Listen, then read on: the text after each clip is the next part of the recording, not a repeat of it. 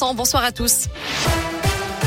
À la une, on connaît le plateau de la prochaine édition de l'Open 6e Sens Métropole de Lyon, un tournoi de tennis 100% féminin qui se tiendra du 26 février au 6 mars au Palais des Sports de Gerland, avec uniquement des joueuses du top 100 mondial cette année. Aperçu du programme avec Pascal Biojou, le directeur du tournoi. Oui, on a réussi à avoir un tableau très dense avec euh, uniquement des joueuses du top 100 mondial. Et euh, nos têtes de série sont dans les 30 joueuses euh, mondiales. Et puis on a les trois joueuses emblématiques du tennis féminin français qui seront présentes à Lyon pour le tournoi. Kristina Mladenovic, Caroline Garcia, bien évidemment, dans le tournoi de Saville. Et puis euh, Alizé Cornet, qui a réussi une super performance à Melbourne il y a quelques semaines en étant quart de finaliste.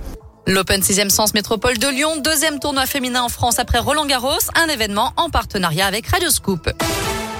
Dans l'actu de la région, le face-à-face entre la famille de Maëlys et Nordal Lelandais aux assises de l'Isère aujourd'hui. La maman, le papa et la sœur aînée de la fillette sont venus témoigner, n'ont pas hésité à s'adresser directement au meurtrier présumé de Maëlys. Tous ont, ont, adressé un mot à la petite fille dont le portrait avait été disposé dans la salle d'audience. Un peu plus tôt ce matin, Nordal Lelandais a été entendu sur les agressions sexuelles commises sur ses deux petites cousines. Il a reconnu des penchants pédophiles. À Lyon, deux hommes ont été interpellés dans la nuit de samedi à dimanche après avoir commis des dégradations dans la basilique Saint-Bonaventure dans le deuxième arrondissement. Selon le progrès, ils ont été déférés aujourd'hui au tribunal en vue d'un jugement en comparution immédiate.